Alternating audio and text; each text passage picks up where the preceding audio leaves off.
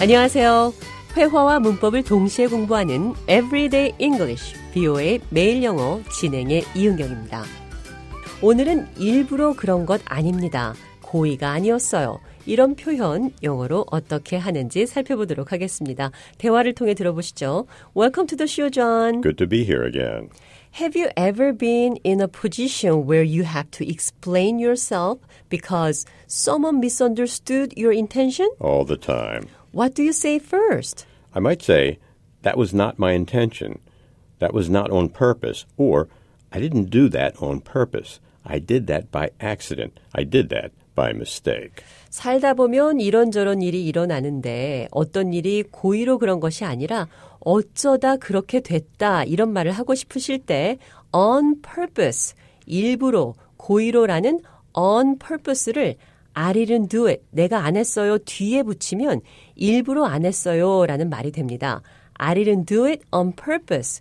고의가 아닙니다. That was not on purpose. You can also say, I didn't do that intentionally. I didn't do it deliberately. I didn't mean it that way. 또 어떤 일이 우연히 일어난 일이다 이렇게 말씀하고 싶을 때는 by chance를 쓰시면 됩니다. It just happened by chance. Coincidence means by chance. It happened by chance. It happened coincidentally. by chance는 우연히라는 뜻이고 by any chance는 혹시라는 뜻입니다. 질문할 때 많이 쓰는 표현이죠. John, are you working tomorrow by any chance? No, I'm off tomorrow. I have to pick up my friend from the airport. Do you know how to get to Reagan National Airport by any chance? 제가 John에게 내일 혹시 일을 하는지 물었고 John은 친구를 공항에 데리러 가야 해서 일을 안 한다며 공항에 가는 길을 혹시 아는지 물었습니다. By any chance. 혹시라는 거 기억하시고요. 이번에는 pick up 보겠습니다. pick up은 물건을 집을 때도 pick up 그리고 방금 들으신 것처럼 데리러 가다라는 뜻도 있습니다. I have to pick up my friend from the airport. 공항에 친구를 데리러 가야 합니다. 다시 고의가 아니다. That was not on purpose. 이 표현으로 돌아가 보죠. 고의가 아니었다는 표현을 할 때 오해하지 말아 주세요. 이런 표현도 같이 하게 되는 경우 많습니다. That was not on purpose. Don't get me wrong. 오해하지 마세요. John, is there any other way to say don't get me wrong? Sure. You could say, don't take this the wrong way. It's the same as don't get me wrong. You can also say, don't misunderstand me. But we don't use that a lot. The expression don't get me wrong is used more by native speakers. So, if you want to speak like a native speaker, use don't get me wrong.